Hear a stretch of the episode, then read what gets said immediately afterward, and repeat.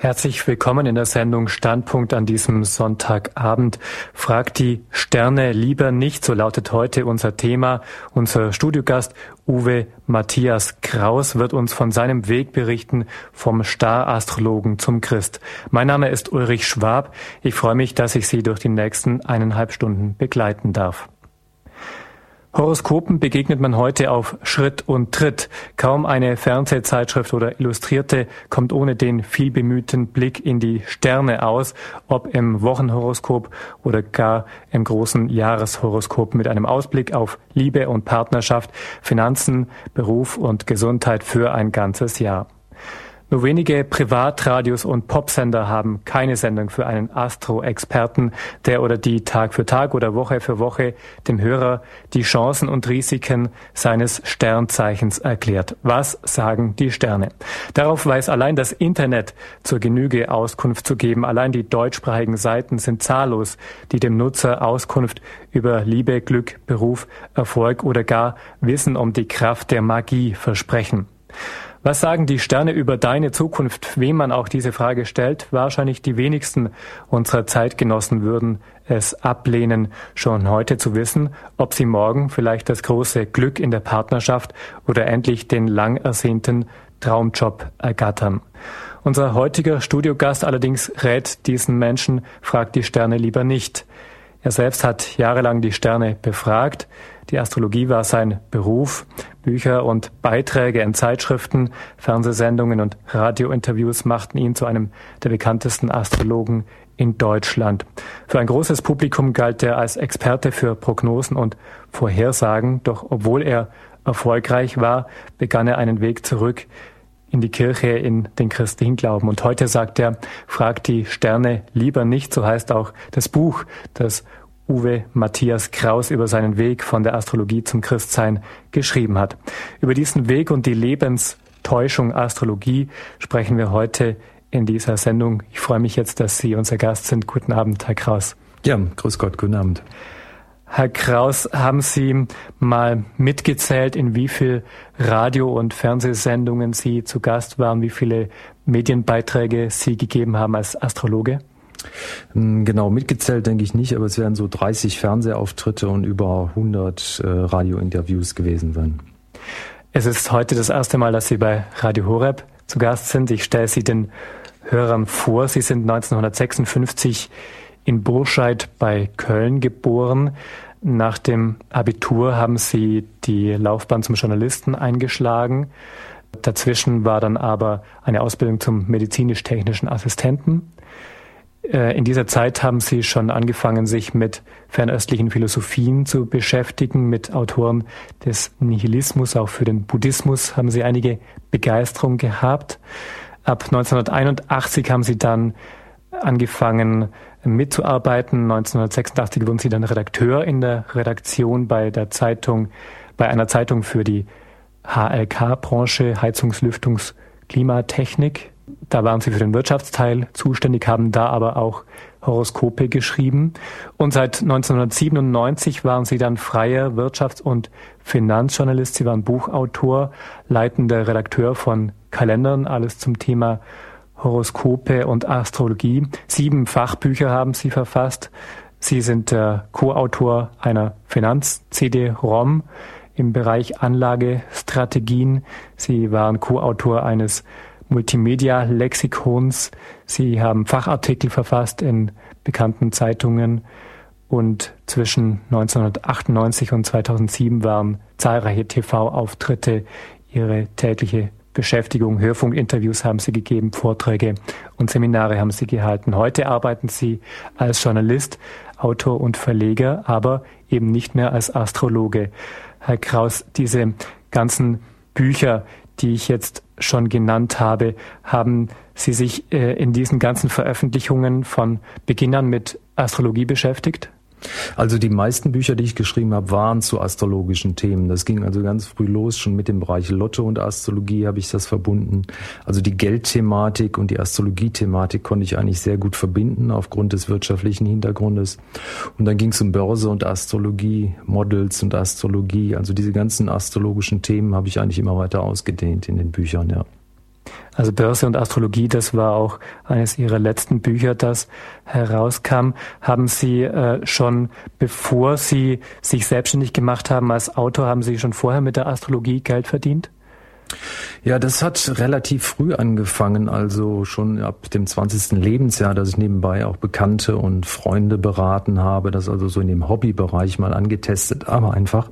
Und das hat sich dann so langsam immer weiter ausgedehnt, bis also dann eher die professionellen Anfragen da waren und auch andere äh, unbekannte oder bekanntere Menschen einfach anfragen, ob man Astrologie machen könnte. Und für die habe ich das verwendet dann beruflich auch, ja. Aber schon auch als Hobby äh, war immer wieder ein Honorar mit drin wahrscheinlich. Unbedingt. Das ist natürlich mhm. wichtig, dass man es dafür verwenden konnte. Also nicht nur das Eigeninteresse für sich selbst und für andere, sondern auch beruflich. Ja. Mhm. Wir werden jetzt in dieser Sendung ähm, uns von Ihrem Weg erzählen lassen, vom Astrologen zum Christ. Aber zunächst interessiert uns mal, wie Sie Astrologe wurden.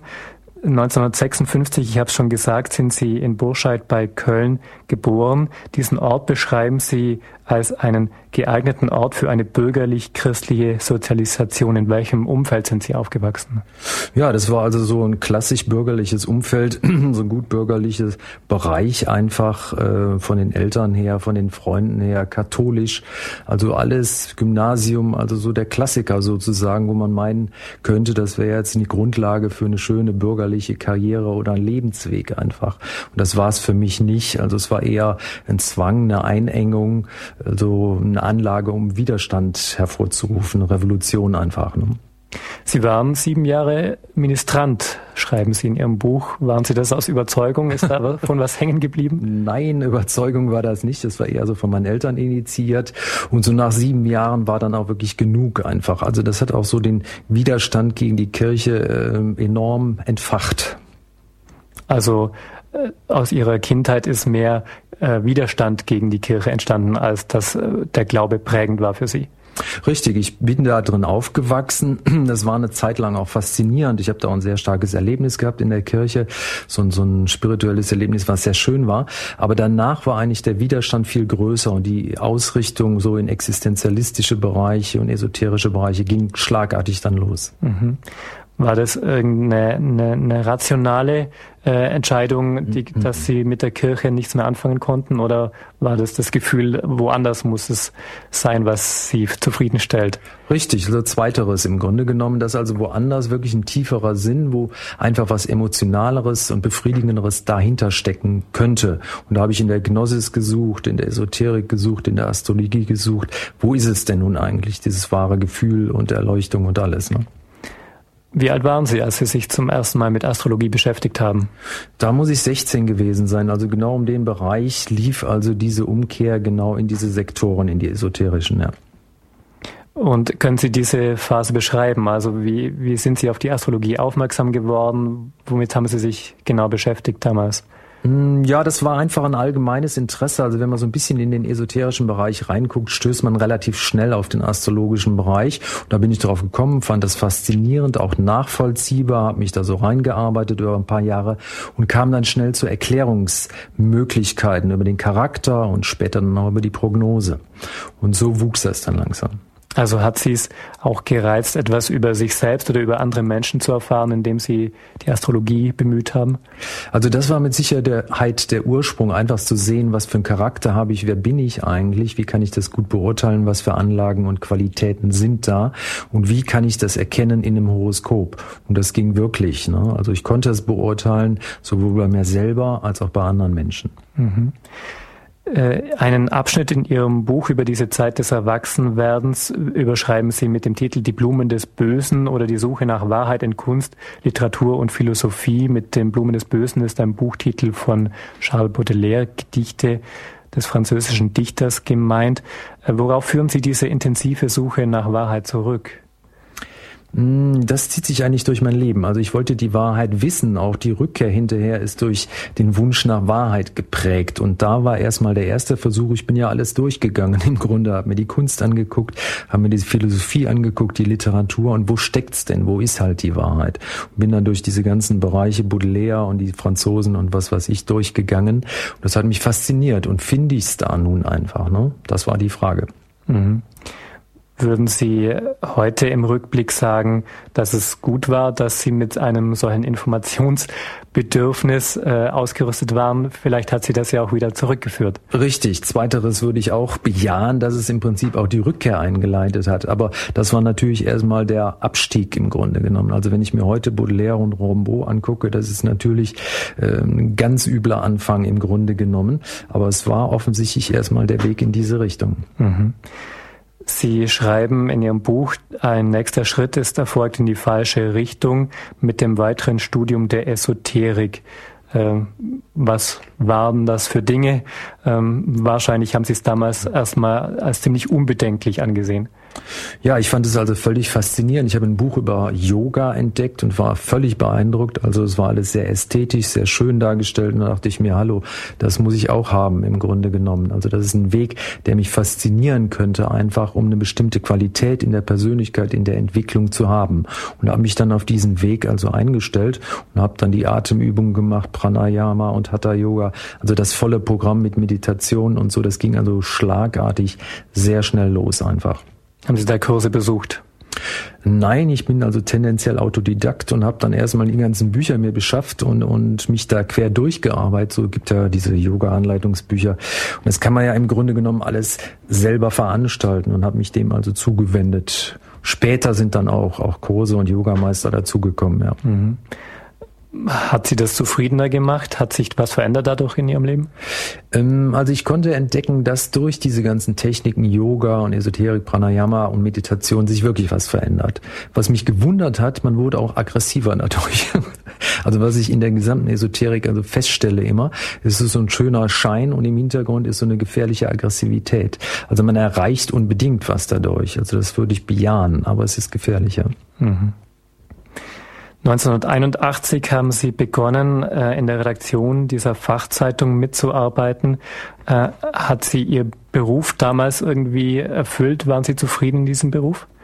Ja, als Journalist wollte ich eigentlich direkt am Abitur werden. Das hat sich dann ein bisschen rausgezögert. Das hat mich fasziniert. Also Schreiben und journalistisch und alles. Das hat sich auch bewahrheitet. Aber parallel war immer auch dieser astrologische Bereich da. Also den habe ich im Grunde genommen immer parallel dazu weiterverfolgt. Also Journalismus war definitiv mein Ziel und es war auch dann sehr, sehr gut. Mhm. Sie schreiben, Karlsruhe war die Stadt, in der sich der Traum sowohl beruflich als auch im Beziehungsbereich bewirklicht hat. Welche Träume sind da für Sie wahr geworden? Ja gut, es waren, waren zwei Träume. Ich habe in, in, mit 16 schon Henry Miller gelesen und eine ältere, schöne Frau tauchte da auf und das wollte ich auch unbedingt. Mhm. Journalist wollte ich werden. Insofern hat sich beides in Karlsruhe quasi verwirklicht. Also ich habe diese Frau getroffen und ich bin genau in diese Zeitung gekommen, also passte eigentlich. Mhm, mh. Und in der Zeitung konnten Sie aber auch schon Ihre Astrologie unterbringen. Das war das Erstaunliche. Also ich habe dann direkt die astrologische Spalte dann übertragen bekommen, weil bekannt war, ich war so ein bisschen astrologisch angehaucht und habe dann quasi direkt astrologisches geschrieben dann auch, ja. Man muss sich das ja auch mal klar machen. Das war eine Zeitung für den HLK-Bereich, HLK-Branche Heizungs-, Lüftungs-, Klima- Technik. Exakt, ja. ja. Genau richtig, ja. Warum hat diese Zeitung eine Astro Astrologiespalte gehabt? Ja, das frage ich mich heute auch noch. Interessant war, dass noch ein Astrologe da arbeitete, ein Schriftsteller und Astrologe, der war auch da in dieser Zeitung. Also diese Zeitung hat möglicherweise auch irgendwo einen gewissen Hintergrund da gehabt. Karlsruhe selber ist ja auch eine okkulte, esoterische Stadt. Glaubt man gar nicht, ist aber so. Ne? Mhm, mh über diese Spalte, die Sie da verfasst haben. Welche Rolle hat die Astrologie damals noch gespielt? Ja, das war so ein Nebenbei-Spaß im Grunde genommen für mich zu sehen, was mache ich selber, was machen andere und man kann auch ein bisschen Geld mit verdienen. Das war so der Hintergrund und da fing das aber auch so langsam dann an, ja. Mhm. Wie haben Sie Geld verdient? Ja gut, also durch den journalistischen Bereich, aber es kamen dann auch Bekannte, die haben gesagt, okay, die Arbeit kann man ja nicht umsonst machen, wenn ich irgendwelche seitenlange Interpretationen von Charakteren erstelle und Prognosen. Da gab es automatisch Geld und da habe ich dann die Honorare entsprechend für genommen. Wie ging das, die Charakter Charaktere zu erstellen oder die Interpretationen? Ja, das ist ja die eigentliche Basis der Astrologie, dass man anhand des Horoskopes quasi dieser Radix-Zeichnung der Planeten sieht und interpretiert, was für ein Mensch das ist, was für einen Charakter der hat, welche Qualitäten, Erfolgsmöglichkeiten, Negatives und so weiter. Das sieht man ja alles wunderschön da drin, zu einem bestimmten Teil. Und an ähnlichen Sachen, Transiten und Direktionen wird dann festgestellt, in welche Richtung läuft der Mensch. Und dann habe ich einfach geschaut, ich war damals noch nicht völlig überzeugt davon, stimmt das eigentlich auch alles. Ne? Also ich habe das schon genau geprüft. Also bewahrheitet sich eine Prognose, die ich stelle, sowohl für mich als auch für andere, ne? oder ist das völliger Humbug? Ne? Ich habe gesehen, es stimmt halt mehr, als dass es nicht stimmt. Ne? Mhm. Das war schon das Gefährliche daran. Mhm. Also Sie haben sich eigentlich wissenschaftlich mit der Astrologie befasst. Ja, also ich war, ähm, erst habe ich sie getestet, dann habe ich gesehen, es funktioniert, die Prognosen treffen ein. Wenn ich einen Mensch sehe, ich kann den beschreiben, möglicherweise schon vom Horoskop her betrachtet, und das bewahrheitet sich, dann kann ich das verwenden. Und dafür war für mich eine gewisse Art von Beweis gegeben. Also ich habe das sehr lange getestet, also bestimmt zehn Jahre, um mich selbst auch zu überzeugen, dass es anwendbar. Mhm, mhm. Ist alles nur Berechnung in der Astrologie? Nein, auf keinen Fall. Also es gibt verschiedene Schulen der Astrologie, also die ganz grundlegenden sind, sind sehr einfach. Also denen würde ich nicht ganz vertrauen. Also da kommt man so bei 50 Prozent raus. Aber wenn man die komplizierteren, anspruchsvolleren verwendet, dann kommt man schon auf 70 Prozent. Und entscheidend ist natürlich auch so ein hellseherischer Faktor einfach. Ne? Und diese Kombination aus guter Technik und hellsehenden Komponenten, ist natürlich eine ganz gefährliche Verbindung, sagen wir mal insofern, man erkennt das genau, ja, aber auf die weiteren Aspekte gehen wir später noch ein. Mhm, mhm. Sie haben, glaube ich, Ihre astrologischen Kenntnisse, die Sie gewonnen haben, auf alle Bereiche des Lebens angewandt. Stimmt das? Das ist richtig. Also ich habe dann, ähm, man kann ja sowohl den Charakter darunter betrachten, die Prognose. Ich habe es dann auf den Finanzbereich, auf den Wirtschaftsbereich umgelegt, habe Unternehmen untersucht und Manager und was weiß ich alles und habe geschaut, äh, stimmt das da? Oder habe mir auch alle möglichen Yogameister angeguckt. Also was ist in deren Horoskop zu sehen? Warum ist da irgendwas Besonderes da? Also ich habe das auf alles angewandt. Ja. Mhm. Sie schreiben, dass Sie mit 17 Jahren selbst äh, vorausgesagt haben, dass sie aufgrund astrologischer Komponenten, also mit 28 Jahren, sterben würden. Hatten Sie damals nicht das Gefühl, dass Sie da irgendwie sich zu weit aus dem Fenster gewagt hatten? Nein, hatte ich eigentlich nicht. Also es ist fast eingetreten. Also in diesem Bereich ist wirklich fast äh, der Tod eingetreten. Also es war schon grenzwertig, diese Situation. Also insofern war diese Prognose irgendwo schon exakt, ja. Mhm. 1983 äh, in diesem Jahr hat eine Begegnung stattgefunden mit einem indischen Yoga-Meister und Sie schreiben davon, dass diese Begegnung für die nächsten 15 Jahre für Sie sehr wichtig war. Inwiefern war diese Begegnung mit diesem Yoga-Meister so zentral? Ja gut, das war auch ein Wunsch, den ich so mit 16 hatte, einen Yogameister zu treffen. Sieben Jahre später war er quasi da. Und das war dann auch sehr beeinflussend für mich. Das war also wirklich, die Yoga-Lehre wurde dadurch noch weiter bestärkt. Patanjali und was weiß ich alles und die Yoga-Sutras wurden eine ganz eminente Bedeutung für mich. Das hat sich auch dann diese 15 Jahre quasi durchgezogen. Das war also für mich Lebensphilosophie, Inhalt und Weg. Mhm. Also schon sehr dominant. Das war der klassische Yoga-Guru sozusagen. Mhm. Mhm. Wie haben Sie das zeitlich alles unter einen Hut gebracht? Sie waren ja wahrscheinlich voll berufstätig. Ja, ich habe es immer nett angelegt. Also ich habe einen halben Tag Journalist gemacht, dann ein bisschen Astrologie eingebaut und den Rest Freizeit oder Schreiben oder sowas. Also es ging alles. Mhm. Wenn man Yoga praktiziert, da braucht man ja auch Zeit oder meditieren möchte. Das ist richtig. Mhm. Also da gehen schon ein paar Stunden im Grunde genommen drauf für die ganzen Meditationen, Übungen und so weiter. Mhm. Das ist korrekt. Also mhm. da ein, zwei Stunden am Tag Minimum, ja. Hatten Sie viele Freunde in Ihrer Umgebung damals? Mm, ja, also ich würde sagen auch viele Menschen, die also im esoterischen und Yoga-Bereich waren, da war ein ganzer Trupp, das war ja die Szene an für sich, also das war ein Thema. da waren jede Menge Bekannte oder Freunde, ja. Mhm. Die esoterischen Figuren, schreiben Sie, mit denen Sie sich beschäftigten, bezeichnen Sie als letztendlich hohle Verlockungen. Äh, warum? Ja, das ist das Grundlegende. Also da kommen wir ja quasi auf den ganzen Hintergrund von Yoga, von diesen ganzen Bereichen. Der ist am Anfang hm, relativ harmlos. Aber, und da, das war die eigentliche Erkenntnis auch Bezug auf die Astrologie und die Yoga, welche Kräfte stehen dahinter? Es sind nicht die wirklich göttlichen Kräfte, die mit Jesus Christus zu tun haben und Gott, sondern mit einer Ebene darunter. Und das, also ich sag's mal, in der krassen Formulierung kommen sie an dämonische Kräfte ran letztendlich. Mit den meisten esoterischen Methoden. Und das habe ich dann relativ spät erkannt. Mhm. Aber das war die eigentliche Erkenntnis. Also sowohl Astrologie als auch dieser Yoga-Bereich führt tendenziell dahin. Mhm. Also das ist für mich heute eine völlig klare Angelegenheit. Nicht jeden, nicht alle, nicht immer, ja, aber tendenziell geht's in diese Richtung. Mhm. Herr Kraus, Sie haben in dieser Zeit auch begonnen, sich, Sie schreiben, mit einer der exaktesten Schulen der Astrologie zu beschäftigen. Die Treffergenauigkeit sei immer besser geworden.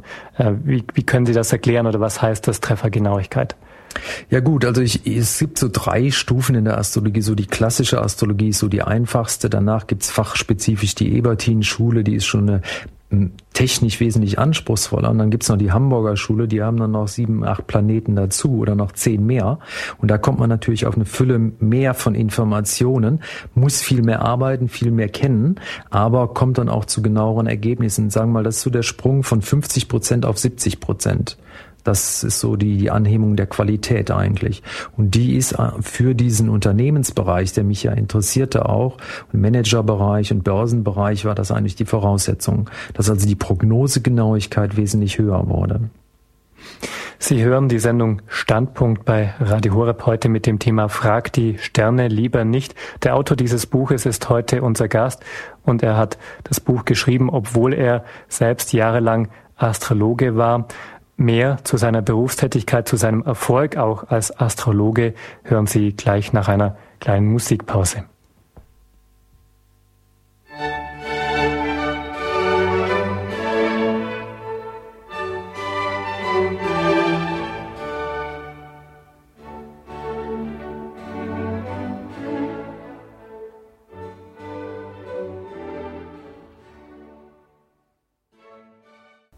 Sie haben die Sendung Standpunkt eingeschaltet bei Radio Horeb. Unser Thema heute ist Fragt die Sterne lieber nicht. Ein Starastrologe wird Christ. Wie er als Starastrologe zum Christen wurde, das erzählt uns heute Uwe Matthias Kraus, der heute unser Studiogast bei Radio Horeb in München ist. Er hat uns schon erzählt von seiner Tätigkeit als Redakteur, in der er während äh, in, in einer Zeitschrift für die HLK-Branche äh, Horoskope verfasst hat, aber auch nebenher als Hobby Astrologe war. Herr Kraus, wann haben Sie denn begonnen, die Astrologie zum Beruf zu machen? Ähm, ja, in diesem Bereich, also während der journalistischen Tätigkeit ab 81 habe ich das immer weiter ausgebaut. Also es ist immer ein Nebenjob geblieben. Also erst ab 97 hat sich das dann richtig entfaltet, dass es so, so ein Hauptschwerpunkt wurde. Aber in dem Bereich war es immer quasi so eine Nebentätigkeit, die sich aber immer weiter ausgedehnt hat. Ne? Sie haben dann auch schon begonnen, Bücher zu verfassen, glaube ich. Ähm, ja gut, das kam in den Bereich ab 97 mhm. quasi. Da war so das erste Buch äh, Lotto und Astrologie. Na, da bin ich aus dieser Zeitung weg und habe mich dann selbstständig gemacht als äh, Journalist und Autor. Und da kam so dieses erste Buch Lotto und Astrologie. Da habe ich die Verbindungen gesehen und das mal zusammengefasst. Mhm. Aber zuvor haben Sie, glaube ich, die Astrologie schon mit der Börse in Verbindung gebracht. Das ist richtig. Also das kam dann immer mehr auch in den Bereich ähm, 87, als ich den Oktobercrash da gesehen habe. Da war ich selbst an der Börse engagiert, auch so mit Optionsscheinen und sowas. Und Kunden von mir waren da auch mit Kreditinvestitionen an der Wall Street unterwegs. Und da habe ich einfach gesehen, also in deren Horoskop stimmte was nicht. Deshalb sind die da in Verluste reingeraten und an der Börse selber auch was. Und da habe ich so die erste Verbindung gezogen, also zwischen Aktien, Börsenverläufen und Astrologie. Und das äh, bewahrheitete sich dann so langsam. Also 1987 im Herbst war ein Börsencrash. Richtig, das war so ein größerer, ja. Und Sie waren aber zuvor schon in der Börse eingestiegen, hatten selbst Aktien. Ja, ich hatte Optionsscheine, an dem Tag interessanterweise Put-Optionsscheine. Also ich habe da sogar gewonnen dran quasi, aber mit einem ziemlichen Glücksfaktor etwas. Aber diese Verbindung stellte sich dann einfach. Ne? Mhm. Und hatten Sie zuvor eben astrologisch berechnet, wie Sie sich verhalten würden an der Börse? Ähm, also da waren noch die Anfänge, sagen wir mal, meiner börsenastrologischen Tätigkeit. Das war auch ein gewisser Glücksfaktor, den ich in dem Zeitpunkt hatte, dass das dann äh, zu einem kleineren Erfolg wurde. Aber das, wie gesagt, mehr Glückskomponente war. Mhm. Mhm. Nicht nur die Börsenwelt, auch Ihr eigenes Leben haben Sie astrologisch berechnet. Sie schreiben, dass Sie vor der Frage einer Heirat standen und äh, haben selbst das Scheitern der Beziehung vorhergesagt, was dann auch eingetreten ist. Äh, wie beurteilen Sie das jetzt heute im Nachhinein? Ja, also es ist quasi der Aspekt der Astrologie, der die völlig im Grunde genommen sinnlos macht. Also ich hätte es wissen müssen, hätte sagen müssen, also hier in dem Horoskop steht's drin, also es hält ein Jahr und dann ist Feierabend, genauso ist es abgelaufen. Aber wenn man diese Prognose hat, man hält sich nicht dran, man macht es trotzdem. Im Grunde genommen ist das also völlig sinnlos und absurd. Selbst ein Profi macht dann im Grunde die gleichen Fehler wie ein Astrologiekunde. Die machen das nämlich auch meistens so, dass sie genau das nicht umsetzen können, sondern irgendwo reinlaufen. Also sie bestärken die negativen Faktoren, anstatt sich an Gott zu wenden. Ne? Das ist sozusagen der entscheidende Knackpunkt. Ne? Das wäre vielleicht auch ein Weg dahin, dass die, sich die Vorhersage nicht erfüllt. Zum Beispiel, richtig. Der eine Aspekt ist ja, dass man überhaupt diese Vorhersage stellt, dass die sich dann auch noch erfüllt und auch noch negativ ist, ja. Das könnte man im Grunde genommen ähm, besser machen, ja. Mhm. Setzt man sich nicht selbst unter einen ziemlichen Erwartungsdruck, wenn man äh, meint, über bevorstehende Ereignisse Bescheid zu wissen und dann immer irgendwie darauf wartet, dass es eintritt? Also das war letztendlich, also das war ein ganz negativer Punkt für mich. Also ich habe wirklich alles berechnet, also auf die Minute genau, was passieren müsste und dieses und jenes. Das ist wie so ein Zwangskorsett. Also es ist ein ganz enges, es ist ein Gefängnis im Grunde genommen. Also man ist dann in Prognosen drin, fängt sich da selber immer weiter drin und äh, guckt da nur noch drauf. Also es ist kein erquicklicher Zustand. Also da habe ich mich dann auch zum Glück von lösen können, mehr und mehr. Also habe das dann nur noch bei anderen beobachtet. Also Sie haben für sich selber berechnet, wann Sie nach Hause kommen würden, wen Sie treffen würden, wie Ihr Gespräch verlaufen würde und so weiter. Exakt, exakt. Ja. Also zum Teil mit minutengenauen Vorhersagen. Also es war, war nicht mehr schön, ja. Mhm. Mhm. Wann ähm, oder warum haben Sie begonnen, die Astrologie auch dann auf den Bereich Lotto anzuwenden? Wie ging das? Hm, das entstand irgendwie von selbst. Also ich hatte ja mit dem Finanzbereich zu tun, hatte mir jetzt so ein bisschen den Börsenbereich angeguckt und das war wie eine Eingebung quasi, dass ich mal, ich hatte mir dann noch Fußball angeschaut und verschiedenes und plötzlich tauchte Lotto auf und habe mir dann die ganzen Lotto-Millionäre astrologisch angeguckt und fand das völlig faszinierend und habe bestimmte Konstellationen entdeckt und das habe ich dann in diesem Bereich umgesetzt in ein Buch quasi mit den Ergebnissen entsprechend. War dann der Meinung, also man kann diese auch entdecken. Und das mit dem Fußball schien Ihnen nicht ergiebig. Äh, zu aufwendig. Mhm. Das tauchte später nochmal auf. Es ist eine sehr mühsame Angelegenheit. Warum? Ja, man muss sehr viel berechnen. Sämtliche Vereine, sämtliche Fußballspieler und dann sind sie schnell an einem Wochenende bei 120 Berechnungen und dafür ist die Zeit eigentlich zu schade. Ne? ja. Ähm, wie hat sich für Sie der Erfolg als Astrologe eingestellt? Wir haben schon über die Treffergenauigkeit gesprochen. Äh, wann haben Sie sich als äh, Astrologe erfolgreich gesehen?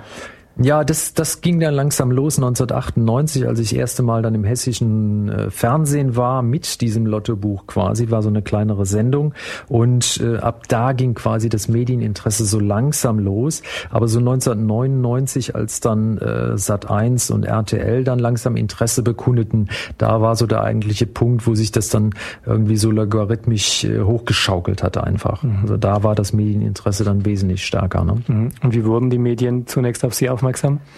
Ähm, ganz einfach, ich habe mich auch in dem PR-Bereich äh, ziemlich kundig gemacht und habe die einfach aufmerksam gemacht auf diese Tatsachen. Also habe mich direkt an die gewendet quasi und denen gesagt, da gibt's Zusammenhänge, da gibt's ein tolles Buch und macht mal eine Sendung darüber. das haben die dann noch gemacht.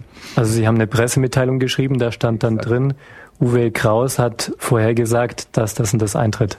Zum Beispiel, das mhm. war dann so der Anfang. Ja. Mhm.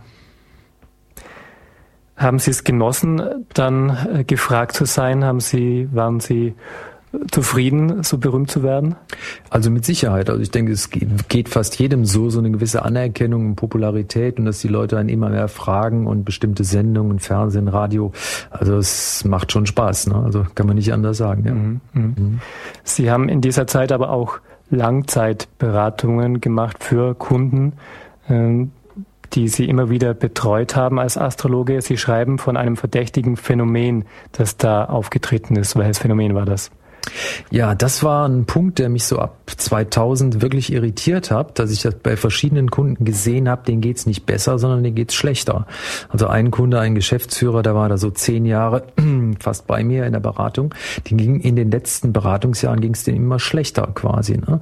Also der konnte sich nicht mehr selbst befreien aus bestimmten Situationen, bestimmtes Fahrwasser. Und das habe ich nicht nur einmal beobachtet, sondern bei verschiedenen Kunden, also gerade Langzeitkunden, da hat man ja ein ganz anderes Verhältnis zu, zum Teil fast tägliche Beratungen und sieht deren Weg einfach. Ne? Am Anfang fantastische Erfolge, das stimmt alles wunderbar, denen geht's immer besser, Erfolge ohne Ende. Und hinterher dreht das alles langsam. Und das fand ich dann also wirklich schon sehr verdächtig, dass da so eine Parallele bei diesen äh, Menschen überall war. Und habe mich dann gefragt, was ist das eigentlich? Ne? Aber das Ergebnis, also die konnte ich noch nicht beantworten, diese Frage. Mhm. Ich fand es nur sehr verdächtig. Ja. Mhm. Also Sie haben sich noch nicht grundlegend Gedanken gemacht, ob es gut ist, was Sie machen. Das war sozusagen der erste Anfang, wo ich mich auch gefragt habe, helfe ich den Leuten? Mhm. Also mein Anspruch war ohne weiteres schon neben dem leichten Geldverdienen dadurch, auch dass ich den Menschen dadurch helfe. Ne? Das mhm. war schon ein gewisser Anspruch, ja. Mhm. mhm. Ähm, außer der Börse und dem Lotto, auf welche Bereiche haben Sie die Astrologie noch angewendet? Also gut, ich war damals der Meinung, man kann sie auf jeden Lebensbereich im Grunde genommen anwenden. Ich habe dann noch ein Buch über Models und Schönheit und Astrologie geschrieben. Also man konnte auch die Schönheit im Horoskop interpretieren und sehen. Dann auf den Roulette-Bereich, also für die wirklichen Spieler sozusagen, habe ich es ausgedehnt. Also für mich war da im Grunde alle Gebiete, die mich interessierten sozusagen, da habe ich das dann angewandt. Mhm. Sie haben auch Seminare gegeben. Ähm, worum ging es da? Was haben Sie da vermittelt? Also das, die ersten Seminare waren also wirklich astrologische Technik. Also ich hatte dann auch so langsam Lehrgänge und äh, Schüler gehabt. Und da ging es primär um astrologische Techniken. Also wie wende ich das an? Ähm, Interpretation, Prognose, das waren so die Hauptthemen. Mhm. Hatten Sie viele Schüler? Es hat sich so im Laufe der Jahre interessant gemacht, ja. Also die Nachfrage, da waren aus, aus der Schweiz sogar, Österreich, also aus verschiedenen Ländern, Deutschland war die Nachfrage da, ja. Mhm. Ähm, wie können Sie heute erklären, dass Ihre Prognosen so oft richtig waren? Ja, das ist ein entscheidender Punkt. Also ich bin der, nicht der Meinung, dass Astrologie völliger Humbug ist. Also manche sagen, ja, das ist völliger Quatsch, kann man alles, ist wie Würfeln sozusagen. Der Meinung bin ich nicht. Ähm, es muss ja was dran sein, sonst würden es ja nicht, sagen wir mal, schlaue Menschen anwenden. Also wenn das alles völliger Quatsch wäre, würde es ja kein Mensch anwenden. Auch die Prognosen wären nicht genau. Insofern war für mich schon die Qualität der Prognose da. Also die ist, die ist gegeben sowohl aus der Technik, als auch aus den wahrsagerischen Komponenten, den hellsehenden Komponenten des Astrologen. Also aus diesen beiden Bereichen wird das gespeist. Ne? Ähm, nun haben Sie ja berichtet davon, wie stark das Medieninteresse daran war an Ihren Beiträgen. Sie waren bei Magazinen, Zeitungen, ähm, RTL hat 1 ARD-Börse im ersten Kapital und so weiter. Insgesamt rund 150 Radiointerviews ja. haben sie gegeben, 250 Zeitungsartikel haben sie geschrieben. Ist dieses große Interesse an der Astrologie für unsere Gesellschaft irgendwie, was sagt das aus über unsere Gesellschaft? Ja gut, es sagt auf jeden Fall aus, dass sie am Suchen sind. Ne? Also im Prinzip ist die Suche nach Antwort, in welche Richtung geht mein Leben, in welche Richtung meine Geschäft, Finanzen, Gesundheit, Beziehungen, alles. Also diese Frage ist im Grunde genommen da und es wird einfach danach gesucht. Und offensichtlich offensichtlich wird es immer stärker.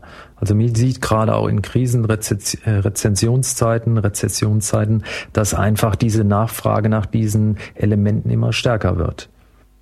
Zeigt es auch, dass äh, die Astrologie salonfähig ist, dass sich eigentlich niemand scheut, die Astrologie zu Rate zu ziehen?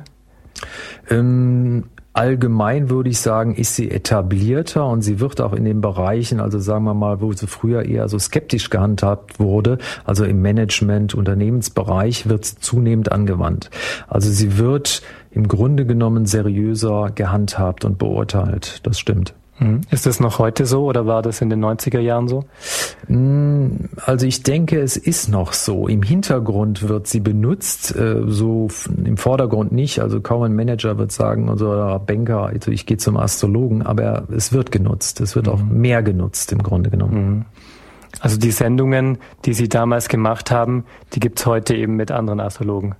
Ähm, meines Wissens ja. Also ich kümmere mich um die Szene im Grunde genommen überhaupt nicht mehr. Ne? Aber das sind andere Astrologen am Werke, ja. Mhm. Mhm. Uwe Matthias Kraus war jahrelang Astrologe. Heute ist er Christ und hat von der Astrologie Abschied genommen. Wie seine Rückkehr zum christlichen Glauben passiert ist, darüber sprechen wir gleich ausführlicher nach einer kurzen Musik.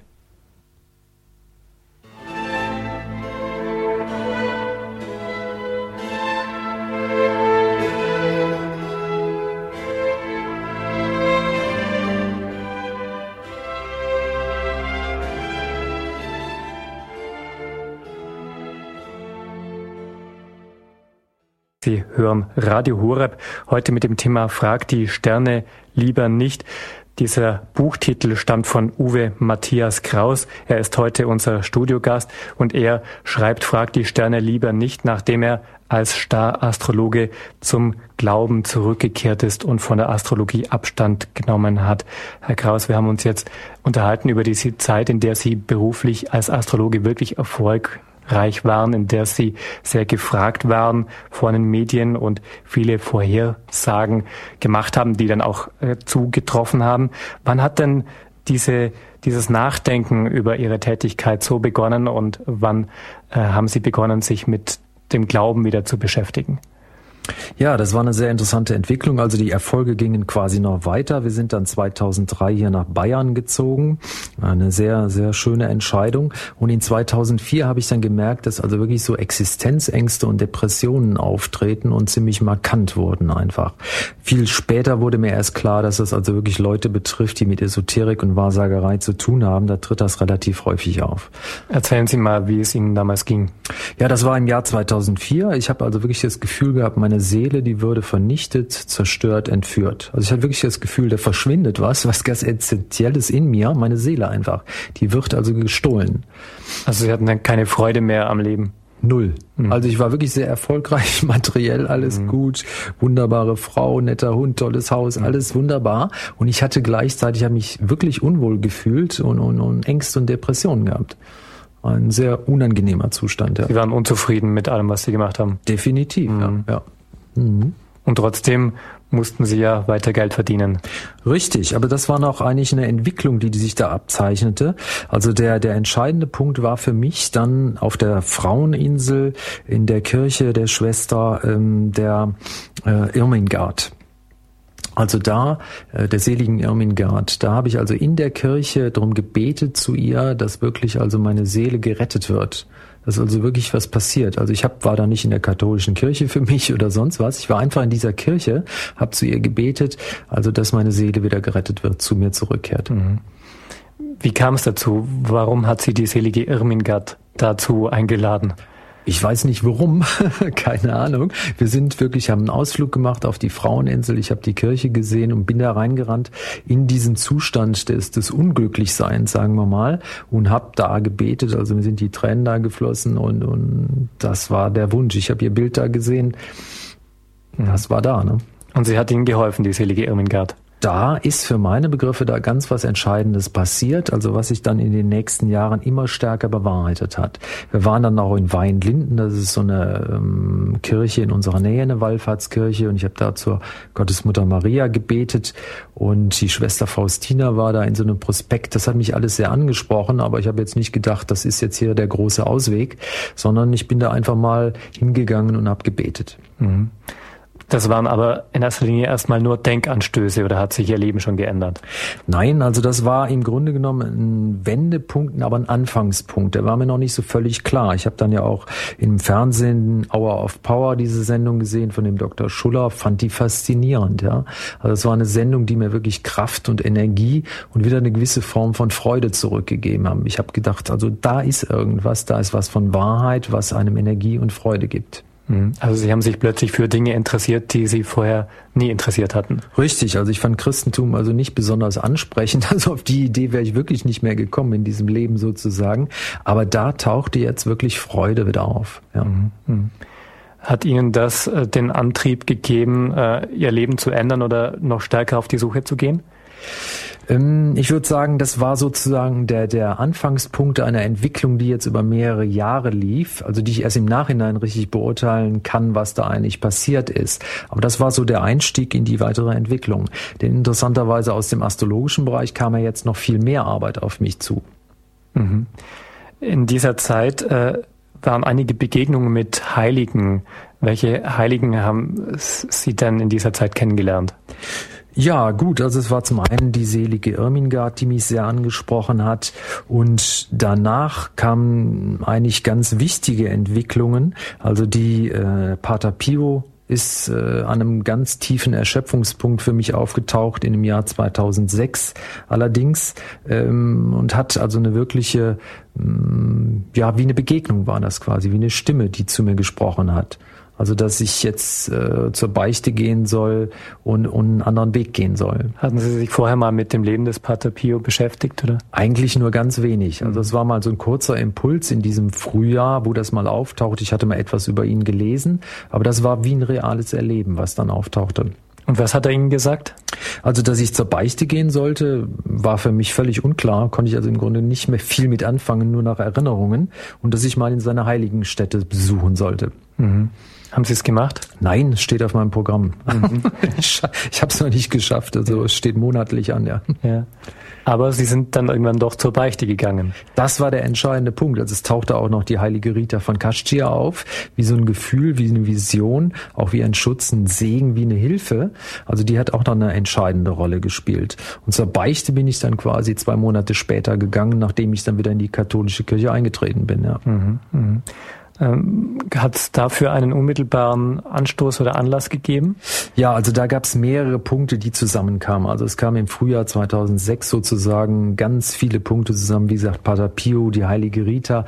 Ich habe die Botschaften aus Fatima und Medjugorje gelesen. Das hat mich unheimlich angesprochen. Alles kam alles ganz blitzschnell. Dann die Bücher von Ellen Ames, das kam noch dazu. Ich hatte plötzlich wieder den Impuls, also ich muss hier zurück in die Kirche. Ich bin nach Altötting gefahren, habe dann eine Wallfahrtstour durch Bayern Jahren gemacht und bin im Juni dann wieder in die Kirche eingetreten. Also es war für mich also wirklich fundamental, da wieder hinzukommen, ja.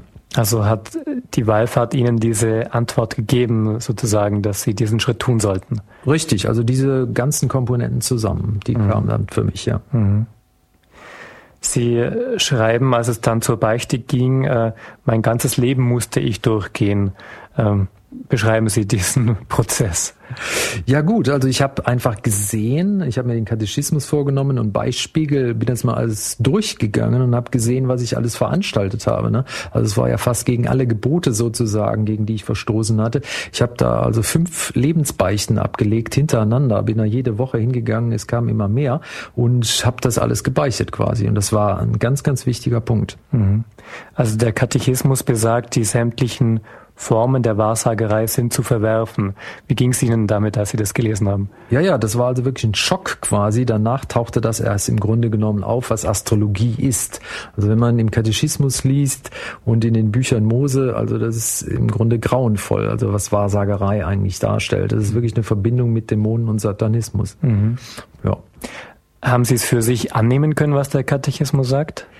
Äh, ich habe da noch schwer dran gearbeitet. Ja, das war auch jetzt noch ein Prozess, wo ich nicht sofort aus wirtschaftlichen, materiellen Gründen sagen konnte, ja, Astrologie ist eine böse Sache, schmeißen wir alles sofort weg. Ähm, also das hat ungefähr noch ein Jahr gedauert. Ich habe nur jetzt langsam verstanden, dass Astrologie wirklich eine Tätigkeit ist, die vollkommen abzulehnen ist, ja, mhm. weil sie mit Sünde zu tun hat im Grunde genommen. Mhm. Sich gegen Gott stellt, sich Gott gleichstellt und damit eine ganz gefährliche Aktion ist. Mhm.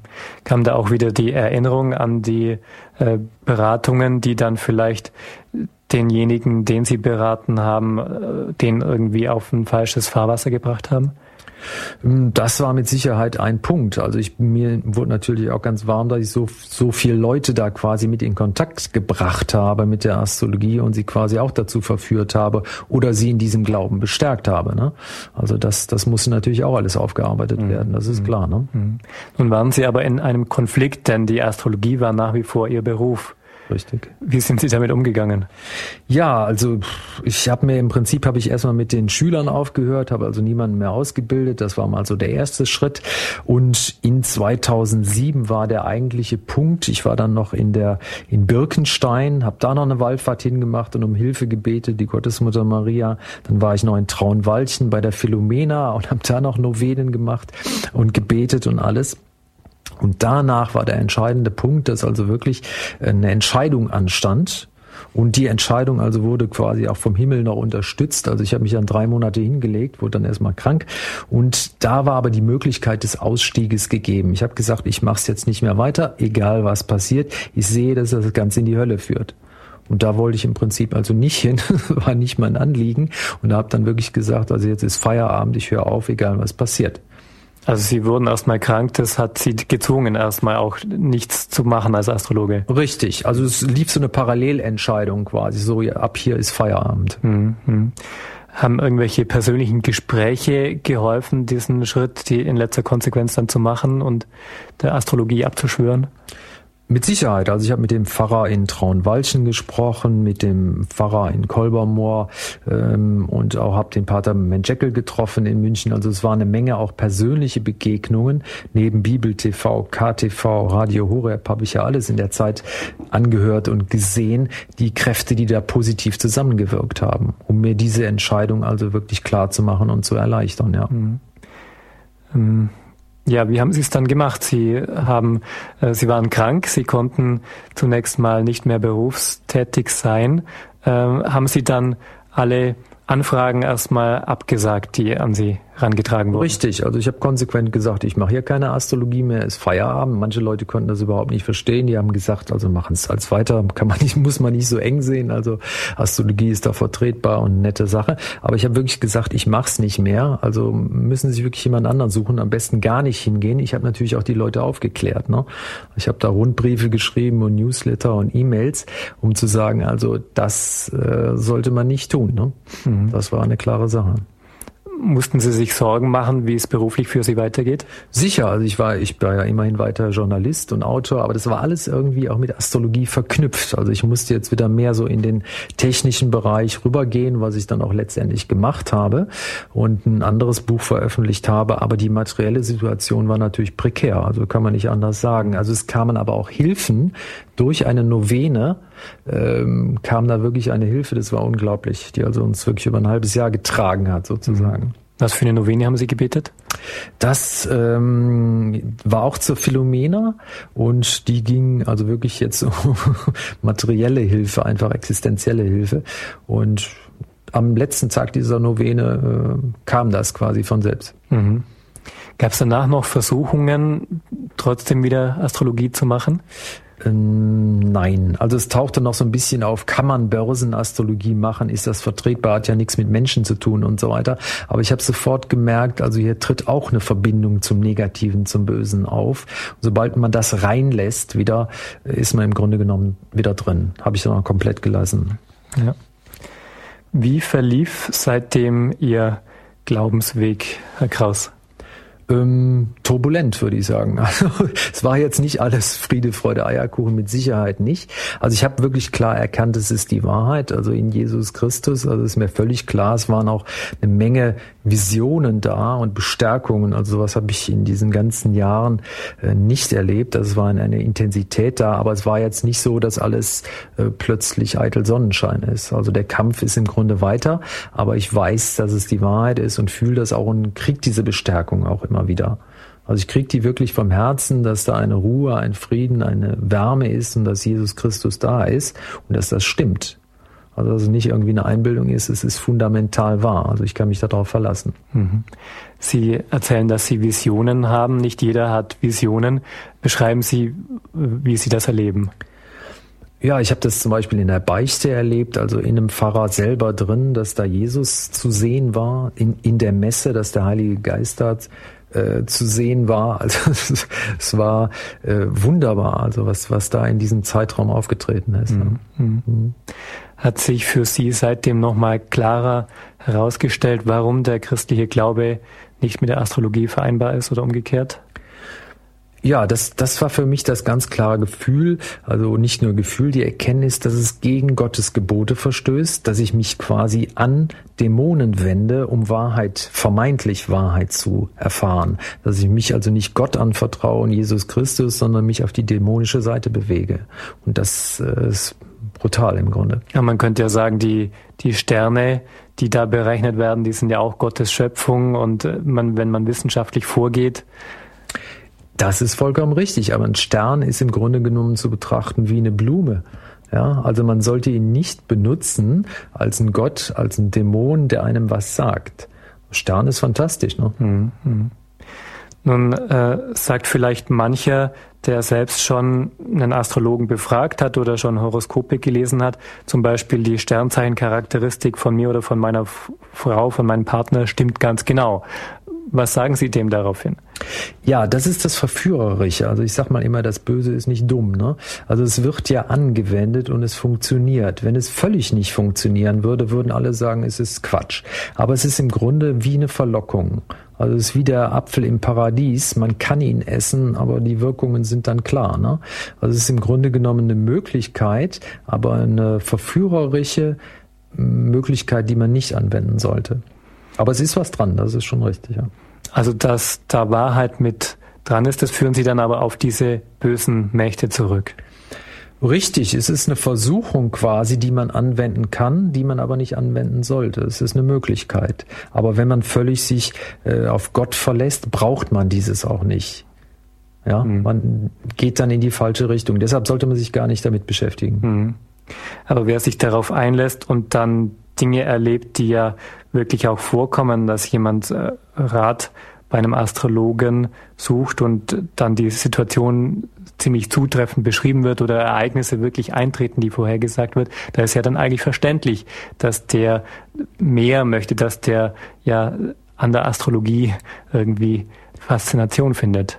Äh, es ist verständlich, es ist menschlich, aber es ist trotzdem nicht zu vertreten. Das ist der entscheidende Punkt. Das war ja auch meine Erkenntnis. Ich habe gesehen, es ist äh, anzuwenden, es funktioniert, man kann damit Geld verdienen, aber ich darf es trotzdem nicht anwenden, weil es dem christlichen Glauben und Gott widerspricht. Fundamental. Also Sie, Sie sagen jetzt, es ist was dran an der Astrologie. Es stimmt, dass sie wirklich immer wieder mal richtige Aussagen trifft, aber trotzdem als Christ sollten wir die Finger weglassen. Das ist genau die Aussage, ja. Hm. Also man, man sollte diese Methode, die gewisse Wahrheiten beinhaltet, aber eine Verführung des Bösen ist, das muss man betrachten. Das ist wie der Apfel im Grunde genommen, hm. sollte man halt nicht anwenden. Hm. Das wären jetzt auch Fragen an Sie, liebe Hörerinnen und Hörer hier bei Radio Horab. Vielleicht haben Sie selbst Erfahrungen mit der Astrologie gemacht. Vielleicht schauen Sie selbst immer wieder mal in die Zeitung und lesen Ihr Horoskop und erleben das als positiv oder als negativ. Wenn Sie Ihre Erlebnisse einbringen wollen in die Sendung, dann sind Sie gleich dazu eingeladen. Oder ist Ihnen etwas unklar von dem, was Herr Kraus erzählt hat? Ist Ihnen unklar, warum der christliche Glaube im Widerspruch steht zur Astrologie? Haben Sie vielleicht auch Nachfragen zu den Berichten zur Lebensbeschreibung von Herrn Kraus, der uns erzählt hat von seinem Weg vom Astrologen zum Christen? Wenn Sie Nachfragen haben, dann können Sie sich jetzt in die Sendung einbringen, gleich nach der nächsten Musikpause.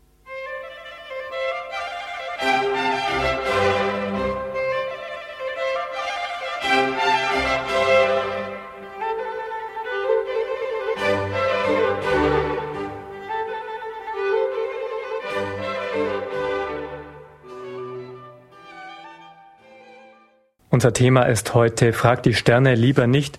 Ein Star-Astrologe wird Christ von diesem Weg zum Christsein hat uns Uwe Matthias Kraus erzählt. Er war Star-Astrologe und ist zum Glauben zurückgekehrt. Darüber würden wir gerne auch mit Ihnen ins Gespräch kommen, liebe Hörerinnen und Hörer. Haben Sie Fragen zur Astrologie? Ist Ihnen unklar, warum die Astrologie mit dem Glauben nicht vereinbar ist? Oder denken Sie, vielleicht sollte man doch auch irgendwo immer wieder mal ein Horoskop lesen dürfen? Verstehen Sie nicht, was da falsch dran sein sollte? Uwe Matthias Kraus steht Ihnen mit diesen Fragen jetzt als Ansprechpartner zur Verfügung. Herr Kraus, wir hatten uns schon darüber unterhalten, dass Sie die Astrologie irgendwann äh, erkannt haben als einen falschen Weg. Erklären Sie uns doch nochmal, warum es falsch ist, die Zukunft kennen zu wollen. Ähm, weil sie ein Miss, ein Nichtvertrauen auf Gott darstellt. Also ich will quasi äh, mein Leben und die Materie und alles beherrschen. Das steht im Grunde genommen hinter der Astrologie. Ich will nicht Gott vertrauen, sondern ich will sozusagen selbst der Herrscher der Welt sein. Und das ist das eigentliche Problem. Mhm. Also wollten Sie damals, als Sie Astrologe waren, irgendwo Macht haben über Ihr Leben? Also mit Sicherheit, der Machtaspekt ist bei der Astrologie ein ganz entscheidender. Also man will ja wissen, was passiert und sein Leben manipulieren oder andere Leute manipulieren. Das ist ja der Sinn der Astrologie. Und damit äh, setzt man sich natürlich an Gottes Stelle letztendlich. Hm. Sie äh, schreiben in Ihrem Buch immer wieder auch über die Dinge, die in der Zeitgeschichte passiert sind. Immer wieder kommen die Jahreszahlen und die Dinge, die in der Politik passiert sind. Äh, sehen Sie das heute aus einem neuen Blickwinkel? Ist dieses Geschehen in der Zeit auch irgendwo das Handeln Gottes in der Welt? Hm, das war im Grunde genommen zur Illustration, also auch zur Verankerung der einzelnen Geschehnisse, sowohl für mich selbst als auch für den Leser. Ne? Also das ist immer die Frage der einzelnen Entscheidung, was der Mensch macht, ob er sich an Gott orientiert oder nicht. Ein Politiker, ein Machtmensch oder was weiß ich, ist er nun auf Gott hin bezogen oder nicht? Das ist das eigentlich Entscheidende. Ne? Mhm. Aber Nehmen Sie diese Ereignisse heute anders wahr? Sie haben früher wahrscheinlich die Zeitereignisse auch deswegen beobachtet, weil Sie sich Gedanken gemacht haben, inwiefern sie im Einklang sind mit Ihren astrologischen Berechnungen. Ja, klar, früher habe ich ja quasi die Bundestagswahlen und was weiß ich und die Besuche und Kriege und Wirtschaft alles quasi vorausgesagt oder vermeint voraussagen zu können. Und das sehe ich heute also völlig anders. Ne? Also dass man da wirklich äh, vollstes Vertrauen sozusagen auch in die göttliche Entwicklung haben sollte oder den göttlichen Plan einfach. Also hat es heute auch irgendwie einen anderen Sinn, was passiert? Völlig. Also ich bin da äh, entspannter einfach, ja. Also das äh, anzuschauen und zu betrachten im Grunde genommen. Sie verlassen sich darauf, dass Gott um alles weiß, was passiert. Richtig. Also wenn man früher von irgendwelchen Krisen oder was weiß ich und Weltuntergängen ausgegangen ist, ähm, sehe ich das heute unter einer ganz anderen Perspektive. Also es hat nicht diese Bedeutung jetzt unbedingt auf der materiellen oder gesellschaftlichen Ebene. Es ist in einem ganz anderen Rahmen für mich jetzt. Ja. Mhm. Mhm. Wir können jetzt mit Hörern ins Gespräch kommen. Unser erster Anrufer ist Herr Emichel Meyer aus Österreich. Guten Abend. Ja, guten Abend. Äh, Herr Kraus, ich hätte eine Frage an Sie. Ja. Äh, mich hat äh, früher dieses ganze, dieser ganze Hokuspokus um äh, Sterne und so etwas wenig interessiert, auch Horoskop nicht interessiert. Aber aus Ihren Ausführungen vorhin habe ich entnommen, dass durchaus solche Aussagen teilweise zutreffend sein können. So habe ich hier ein Erlebnis im Gedächtnis, wo mir ungefähr vor 20, 25 Jahren mal ein Freund erzählt hatte, dass er in Indien von einem Mann plötzlich auf die Seite genommen worden ist. Da hat ihm einer die Hand gelesen und hat ihm Sachen erzählt, äh, die aus seinem Leben keiner wissen konnte. Das soll alles gestimmt haben. Und ich glaube nicht, dass dieser Freund mir Blödsinn erzählt hat. Mhm. Ähm, äh, ist das also durchaus denkbar, dass äh, solche Sachen passieren können, die Leute, da, Leute dann vielleicht in dieses Fahrwasser reinbringen sollten. Denn von vornherein kann ich mir das nicht wirklich vorstellen. Aber wie gesagt, er hat bis damals so erzählt. Ist es an Ihrer Aussage dann denkbar, dass was möglich ist? Also aus meiner Sicht ist das ohne weiteres denkbar. Ja, es gibt genug hellsehende Leute und Medien und was weiß ich alles, astrologische oder Handleser und so weiter. Also da ist ohne weiteres was dran. Mhm. Aber trotzdem kann ich für mich heute nur sagen, also ich will damit nichts zu tun haben, denn so, mhm. sobald sie diesen Mächten die Hand reichen sozusagen, mhm. äh, ist der Einfluss da und das ist das Fatale ja, ja. daran. Ne? Mhm. Also da ist schon was dran. Also das möchte ich, Aha. würde ich auch nicht abstreiten. Ja. Also ich war da sowieso selber auch nie anfällig in diese Richtung. Mhm. Äh, das, bevor ich noch zum Glauben gekommen bin, jetzt sowieso nicht mehr. Ja. Aber ich habe dieses habe ich immer noch in Erinnerung gehabt, dass mir der Freund das damals so erzählt hatte. Ja. Sage ich Ihnen vielen Dank. Gerne. Das finde ich sehr interessant, das von Ihnen eigentlich irgendwie auch bestätigt zu hören. Ja, ja schönen danke. Abend noch und auf Wiederhören. Auf Wiederhören, Herr Michelmeier. Danke für Ihren Beitrag. Wir gehen zur nächsten Hörerin. Frau Schleier hat angerufen. Guten Abend. Guten Abend. Zunächst mal vielen Dank für den Vortrag. Ich fand ihn sehr gut und hilfreich. Und ich habe eine Randfrage. Ähm, ich äh, äh, bin ein Stückchen auch ähm, äh, äh, so eine Strecke gegangen, habe mich da auch einfangen lassen, bin befreit worden und zwar im Namen von Herrn Jesus Christus und bin auch immer so geführt worden, mich nur an ihn zu wenden. Und was mich gewundert hat, ähm, dass sie ähm, sich eigentlich nicht an ihn gewandt haben. Mag ja auch eine Führung gewesen sein, weiß ich nicht. Aber sie haben sich immer an Heilige gewandt, die schon verstorben sind. Mhm. Und ich weiß, es gibt unterschiedliche äh, Ansichten in der katholischen Kirche, in anderen Kirchen. Bloß ich bin da ganz durcheinander und es macht mir ganz große Schwierigkeiten, gerade mit der katholischen Kirche, äh, dass sich die Leute an, an die Verstorbenen äh, heilig gesprochen wenden mhm. und nicht an den Herrn Jesus. Können Sie mir da irgendwie äh, eine Hilfestellung beten, wie ich das auseinander ähm, äh, dividieren kann. Herr Kraus, machen Sie dann einen Unterschied? Ja gut, das ist eine grundlegende Frage. Ne? Ich meine, ein katholischer Christ äh, integriert sozusagen die Heiligen, die sind für ihn präsent, also die waren für mich auch präsent und die haben mich quasi alle zu Jesus Christus geführt. Also es ist jetzt nicht so, dass ich da Heilige anbete und, und da den Schwerpunkt drauf lege. Also die haben mich letztendlich zu Jesus Christus, zum Heiligen Geist und zu Gott geführt. Das war ein Weg, ja. Aber ein evangelischer Christ wird sagen, okay, es gibt keine Heiligen oder die sind nicht relevant, sagen wir mal jetzt momentan. Ne? Mhm. Als äh, katholischer Christ sehe ich und fühle ich deren Einfluss und deren positive Hilfe. Also die sind für mich, wie gesagt, Realität, aber das ist eine grundlegende Glaubensfrage. Ne? Sie sehen, also ich sage das jetzt nicht, bitte nicht als Kritik oder sowas ja. äh, verstehen. Äh, es geht mir um meine eigene Klarheit auf dem Gebiet. Mhm. Ähm, äh, Sie sehen da keine Gefahr, äh, dass man sich an die Heiligen äh, wendet. Ich meine, ich kam ja ganz überzeugend drüber, wie Sie das gesagt haben. Mhm. Aber ich bin mir innerlich in Bezug auf meinen eigenen Weg da eben nicht sicher. Mhm. Ja gut, äh, wenn ich vielleicht noch was kurz dazu sagen darf. Also ich, für mich ist das auch eine Frage der, der Wahrheit oder des Testes einfach. Also wenn ich mich zum Beispiel über Novenen an bestimmte Heilige wende und dann passiert was Positives, also ich habe von denen bis jetzt nur Positives erlebt einfach, ne? und da passiert wirklich was, dann ist das für mich auch eine Realität, aber immer in Kombination mit Jesus Christus letztendlich. Ja, mhm. und sie werden dann auch von denen zu ihm hingeführt. Das ist der entscheidende Punkt. Also ja. ich mache da jetzt nicht ja eigenen Kult auf oder sowas für Heilige oder so. Der entscheidende Knackpunkt ist Jesus Christus. Ja. ja. Frau Schleier, vielleicht sollte man sich auch bei den Heiligen immer bewusst machen, dass sie ja äh, mit ihrem Leben einfach auch für Christus Zeugnis abgelegt haben und dass sie sich als Diener Gottes verstanden haben. Und wenn man sich das klar macht, dann äh, dürfte schon klar sein, dass die dann nicht sich von selbst in den Mittelpunkt rücken. Also vielleicht wollen Sie aber auch mal, Frau Schleier, einfach mit einem Theologen, mit einem Priester darüber sprechen, über dieses Verständnis der Heiligen. Mhm. Ja. Na? Ich danke Ihnen erstmal ganz, äh, ganz sehr. Also ein Stückchen haben Sie mir schon weitergeholfen. Wunderbar, Frau Schleier. Ja. Gottes Segen für Sie. Dankeschön. Das Auf Wiederhören. Ich auch für Sie. Dankeschön. Auf Wiederhören. Wieder wir haben noch eine Hörerin in der Leitung. Frau Stecker hat uns erreicht aus Rechtberghausen. Grüß Gott. Ja, grüß Gott, Herr Schwab und grüß Gott, Herr Kraus Stecker.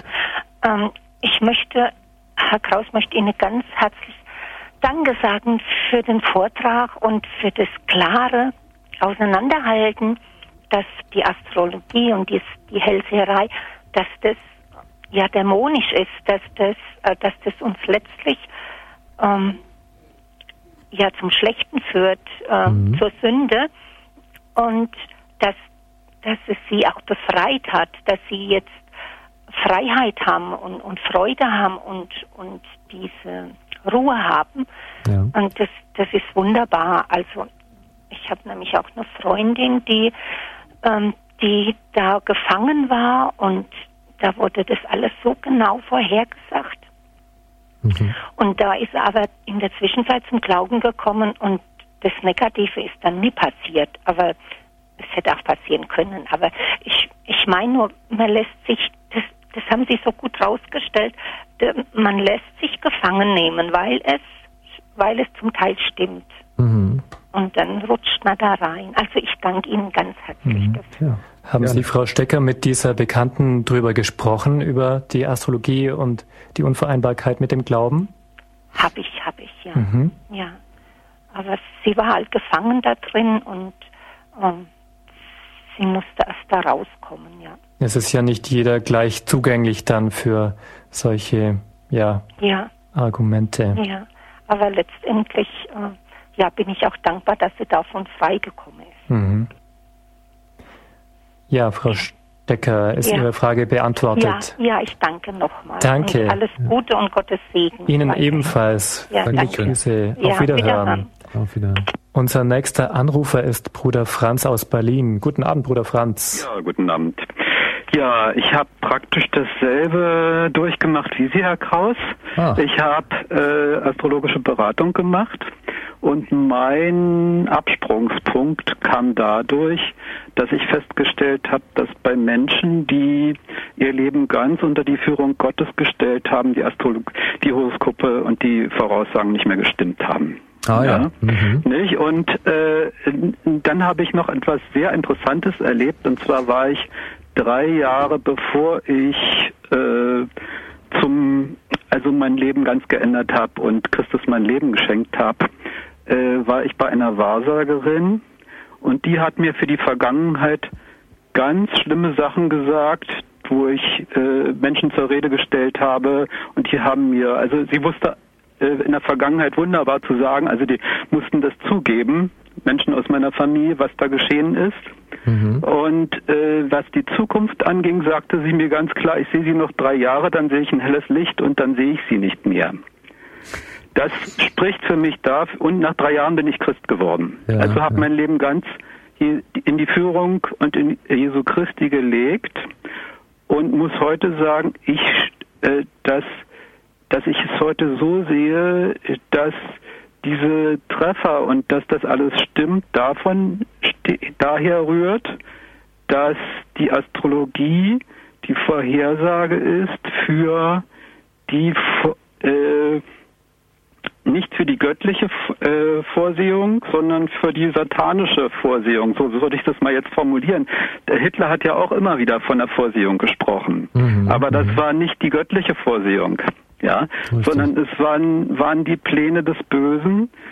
Äh, meine Erfahrung ist, dass, sagen wir mal, Menschen, die so ein Mitläuferchristentum gehen, so sonntags in die Kirche gehen und so, da greift Gott immer wieder ein. Sie werden aber, da greift es aber noch sehr, sehr stark auch immer wieder.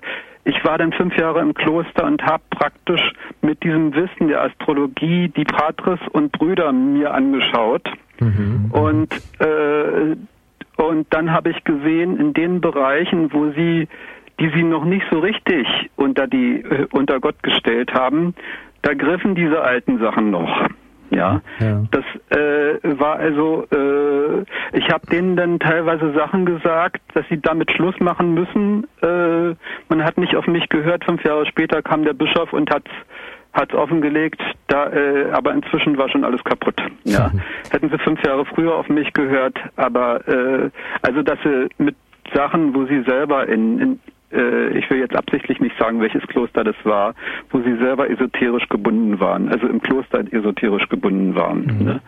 Und äh, ich will praktisch nur damit sagen, dass ich ganz klar die göttliche Vor Vorhersehung man rutscht selbst als Christ immer wieder rein und ich muss selber Tag für Tag sehen, dass ich den Tag ganz unter Gottes Führung stelle und ihm jeden Tag sage, heute führe du mich ganz alleine und dass ich nicht von nicht wieder äh, und da wo ich nicht wieder da ins alte Fahrwasser rutsche und es ist eigentlich immer dann, wenn ich in alte Schwächen reinrutsche, äh, nicht nicht beichte, diese Schwächen nicht gleich beichte, mhm.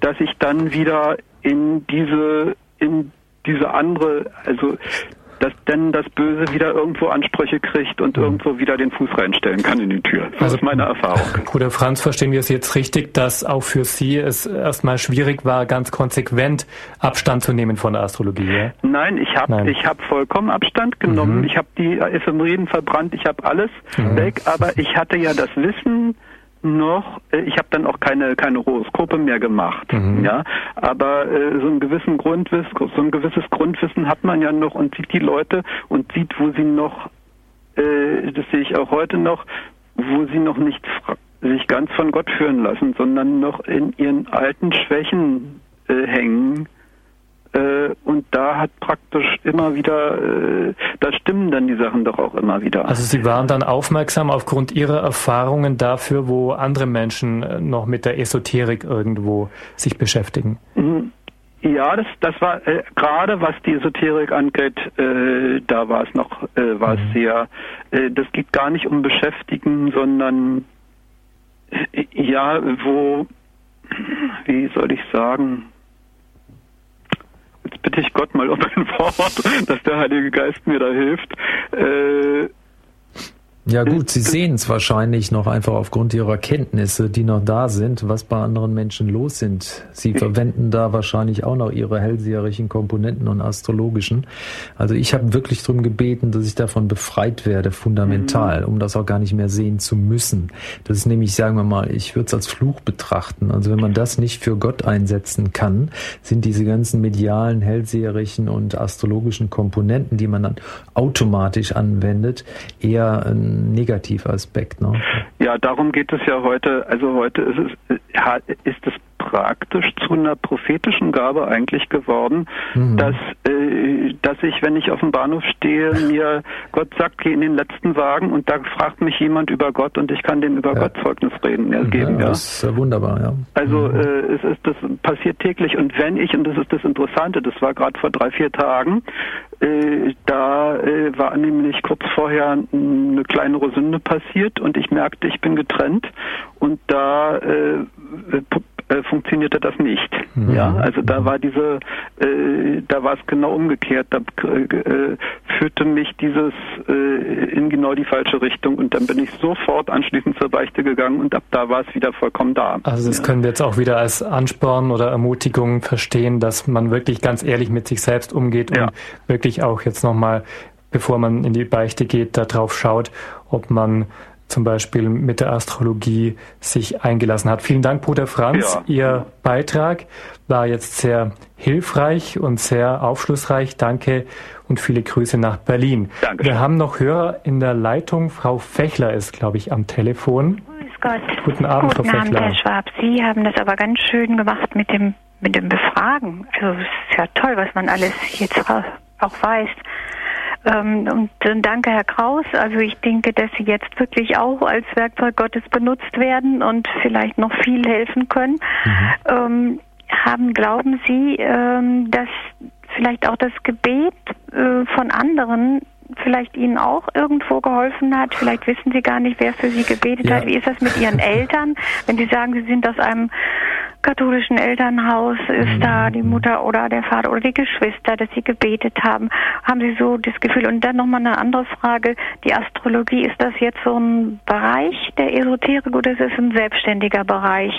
Und äh, dass da noch angesetzt werden kann, äh, wenn man, äh, das kann ja bei jedem angesetzt werden, also diese anderen Kräfte, die, die dämonischen oder ähm, ja eben das Böse, eben weil wir einen Bereich haben, der anfällig ist, und das ist ja auch mhm. das ganze, der ganze endotyme Grund in der Psychologie ist es, glaube ich, so dieser tiefen Grund, den man nicht so überschauen kann, den man bei aller Willenskraft nicht in, in der Hand hat, immer, immer. Deswegen ist immer wieder diese neue Ausrichtung jeden Tag und auch dieses sich empfehlen der Mutter Gottes, also der Mutter Gottes sich anempfehlen, das ist eine ganz große Hilfe, finde ich. Und auch das Tragen der wundertätigen Medaille ist auch, auch als Hilfe erfahren. Und die Heiligen sind eben die Hilfe, die, die wirklich äh, nur, wirklich die, die Liebe zu Gott im Grunde dazu verhelfen wollen, dass wir wirklich das als Ziel nehmen. Ja, Frau Fechler, vielen Dank für Ihre Fragen. Wir haben es notiert. Der Herr Kraus wird gleich auf Ihre ja, Fragen eingehen. Ja, ich lege auf. Genau, ich möchte Alles gleich Gute. noch den, ja, danke, Frau Fechler, auf Wiederhören. Vielleicht können wir gleich noch mit Herrn Hacker sprechen, der uns auch erreicht hat. Ja. Herr Hacker, guten Abend. Guten Abend. Was ist Ihre Frage? Mein Name ist Hacker aus dem Raum München. Ich hätte eine Frage in Bezug auf die heilige Hildegard von Bingen. Die hat doch auch Visionen gehabt und sie spricht zu Aussagen der Gesundheit und was irgendwie behilflich ist. Äh, Herr Krause, welche Sicht haben Sie da? Weil in kirchlichen Kreisen gibt es welche, die das verurteilen und das in die esoterische Ecke stellen. Was sagen Sie da dazu?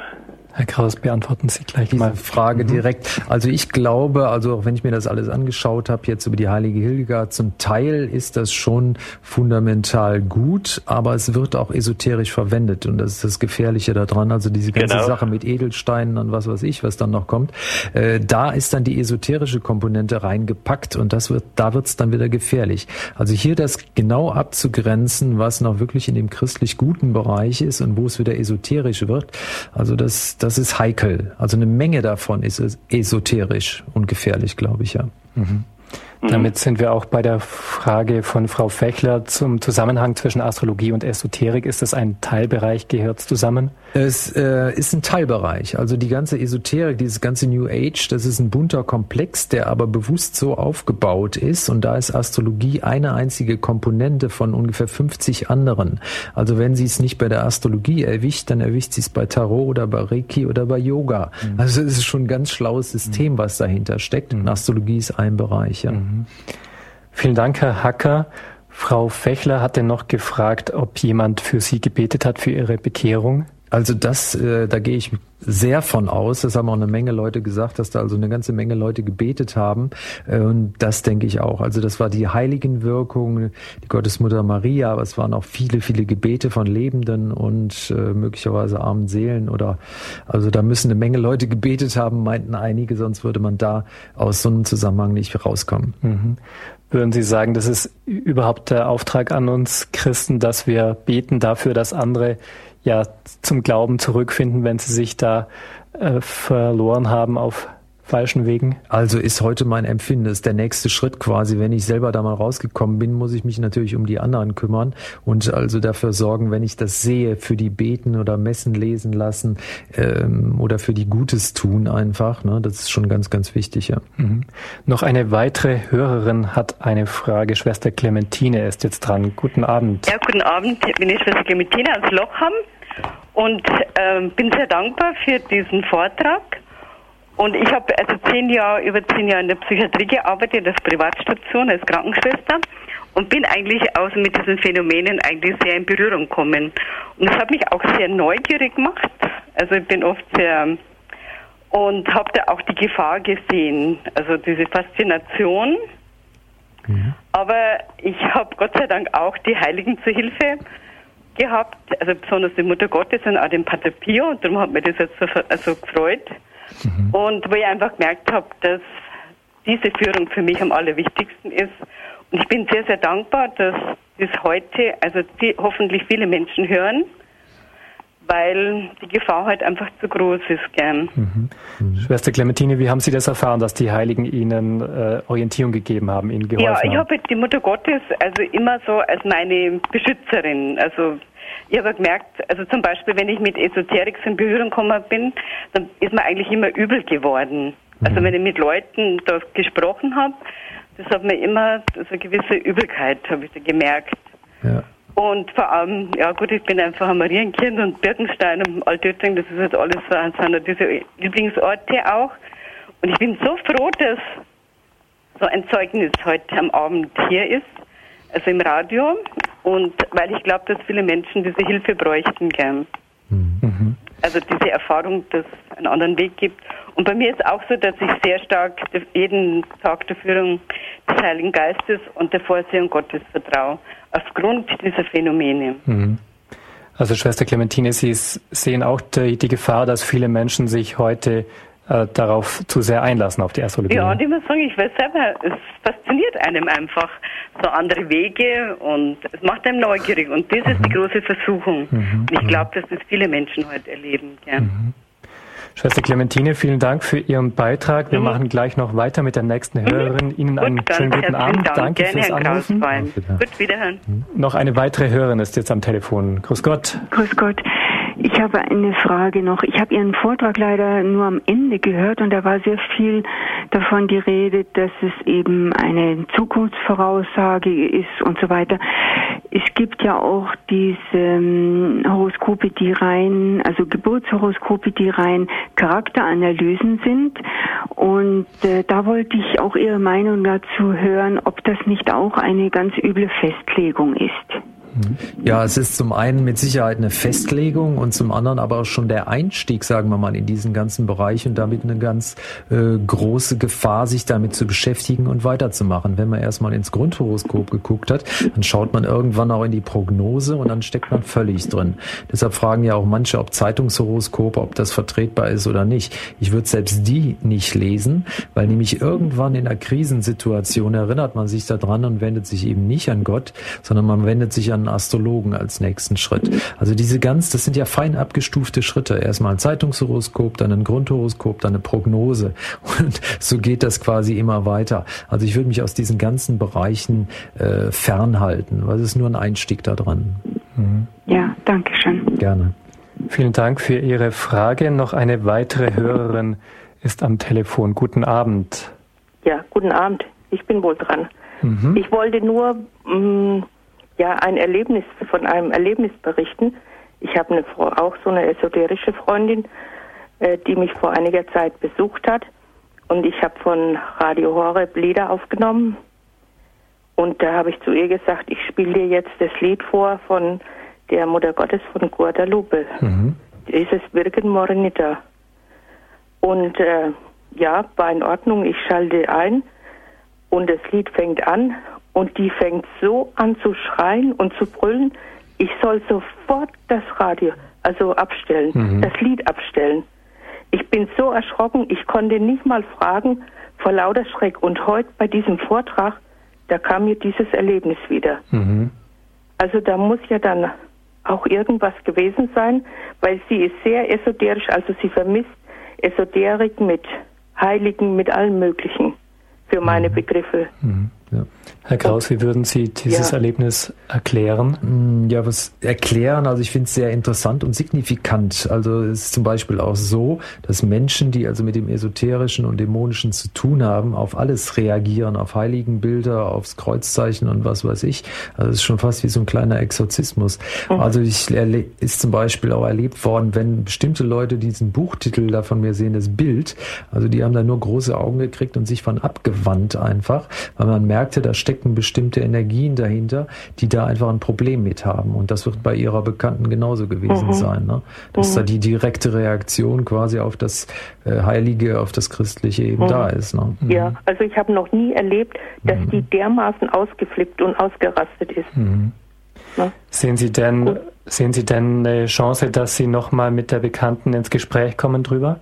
Ähm, ja, also ich denke schon, dass ich da das mal irgendwann sage. Ja. Ja, als jetzt aufgrund dieses Vortrags. Also ich denke, ich muss das sogar. Ob es mhm. was fruchtet, weiß ich nicht, aber ich meine, ja. erstmal ansprechen. Genau, und vielleicht äh, beten Sie einfach auch darum, dass die Bekannte ja, ja davon befreit wird. Sicherlich mhm. haben jetzt viele Hörer diese Schilderung von Ihnen auch mitbekommen, die mhm. werden sich diesem Gebet dann anschließen. Ja, und was mich eigentlich jetzt auch so berührt hat, äh, als Sie sagten, Sie wären depressiv geworden. Die ist nämlich in einer richtigen Depression zurzeit drin. Mhm. Und jetzt, also denke ich, vielleicht ist da ein Zusammenhang. Ja.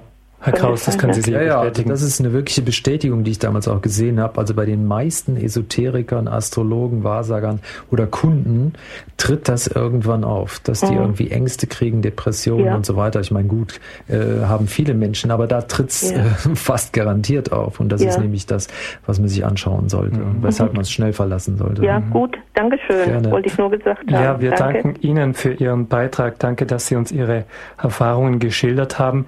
Herr Kraus, jetzt zum Abschluss der Sendung wäre es vielleicht doch noch mal ganz gut in Ihrem Buch, über das wir jetzt auch gesprochen haben, haben Sie am Ende sogar eine erste Hilfe für Astrologen, Esoteriker und deren Kunden angefügt. Ich kann mir vorstellen, dass ähm, doch jeder immer wieder mal oder im Laufe seines Lebens irgendwann in die Versuchung kommt, mit Astrologie äh, ja sich davon faszinieren zu lassen. Vielleicht helfen diese Punkte, die Sie in Ihrer ersten Hilfe aufzählen. Ja gut, also ich habe einfach gesehen, was mir geholfen hat und was man auch wiederfindet in der Literatur. Es ist wichtig, zum einen alles wegzuschmeißen, was man an esoterischen Sachen hat, um da überhaupt rauszukommen. Talismane, Bücher, Software, das muss alles verschwinden, darf nicht verschenkt werden, ganz wichtig. Dann in die Kirche wieder eintreten, wenn man ausgetreten ist, dass man Jesus sein Leben übergibt und hier um Verzeihung bittet für die esoterischen Sünden insbesondere. Ganz wichtig ist ein Gemeindeanschluss und Gebetsunterstützung und Befreiungsgebete die man selber betet oder beten lässt. Also auch täglich in der Bibel zu lesen, längere Zeit, so oft wie möglich zur Heiligen Kommunion zu gehen, vorher natürlich zu beichten, das ist ganz wichtig. Also für meine eigene Befreiung war die Beichte ganz fundamental wichtig. Also immer wieder beichten zu gehen, auch wenn man noch da drin steckt. Und dann natürlich die Wallfahrten, Weihwasser, Rosenkränze, wundertätige Medaille ist schon erwähnt worden. Und was uns ganz viel geholfen hat, sind Spenden. Also, dass wir gespendet haben, selbst als uns schlecht ging, an christliche Vereine, Institutionen, Radio, Fernsehen etc., dass man da wirklich zehn Prozent seines Nettoeinkommens hinbringt, damit man also wirklich Gott seine Dankbarkeit auch wieder zurückgibt. Mhm. Und das hat uns auch sehr geholfen. Mhm. All diese Ratschläge und die ganze Lebensbeschreibung von Uwe Matthias Kraus kann man nachlesen in dem Buch Fragt die Sterne lieber nicht. Ein Star-Astrologe wird Christ. Herr Kraus, wie kann man das Buch beziehen, wer es lesen möchte? Ja, also das gibt's auf der Webseite alitea.de, aber auch bei Amazon und im Buchhandel ist eigentlich überall verfügbar. Im Buchhandel kann man es ganz normal bestellen. Und äh, Sie selbst, Herr Kraus, früher waren Sie als Astrologe bei Vorträgen immer wieder. Heute sind Sie bei Vortragstagen manchmal und berichten über Ihr Leben. Kann man Sie mal einladen? Das ist ohne weiteres möglich. Ne? Also in bestimmten Abständen halte ich da also Vortrag und gebe Zeugnis darüber über diesen Weg. Also es ist ja inspirierend, auch befreiend für viele Menschen. Also wir werden Ihre Telefonnummer oder Ihre Adresse beim Hörerservice hinterlegen, wenn Hörer mit Ihnen Kontakt aufnehmen wollen. An dieser Stelle, Herr Kraus, darf ich Ihnen jetzt ganz herzlichen Dank sagen, dass Sie heute unser Gast waren. Danke für dieses Zeugnis. Sie haben uns Einblick gegeben in Ihr ganzes Leben, in die Entwicklung, die zunächst in die falsche Richtung gab, der Verlockung der Astrologie nachgegeben hat. Sie haben sogar Erfolg gefunden, haben trotzdem sich freigestrampelt, sage ich jetzt mal, und sind ganz konsequent wieder in die Kirche und zum Glauben zurückgekehrt. Danke, dass Sie uns davon berichtet haben. Ihnen Gottes Segen für Ihren Weg. Ja, herzlichen Dank. Grüß Gott. Das war Uwe Matthias Kraus, der Autor des Buches Frag die Sterne lieber nicht. Er war heute unser Studiogast in der Sendung Standpunkt. Ihnen allen sage ich auf Wiederhören. Danke für Ihr Interesse. Eine gute Nacht und Gottes Segen wünscht Ihnen Ihr Ulrich Schwab.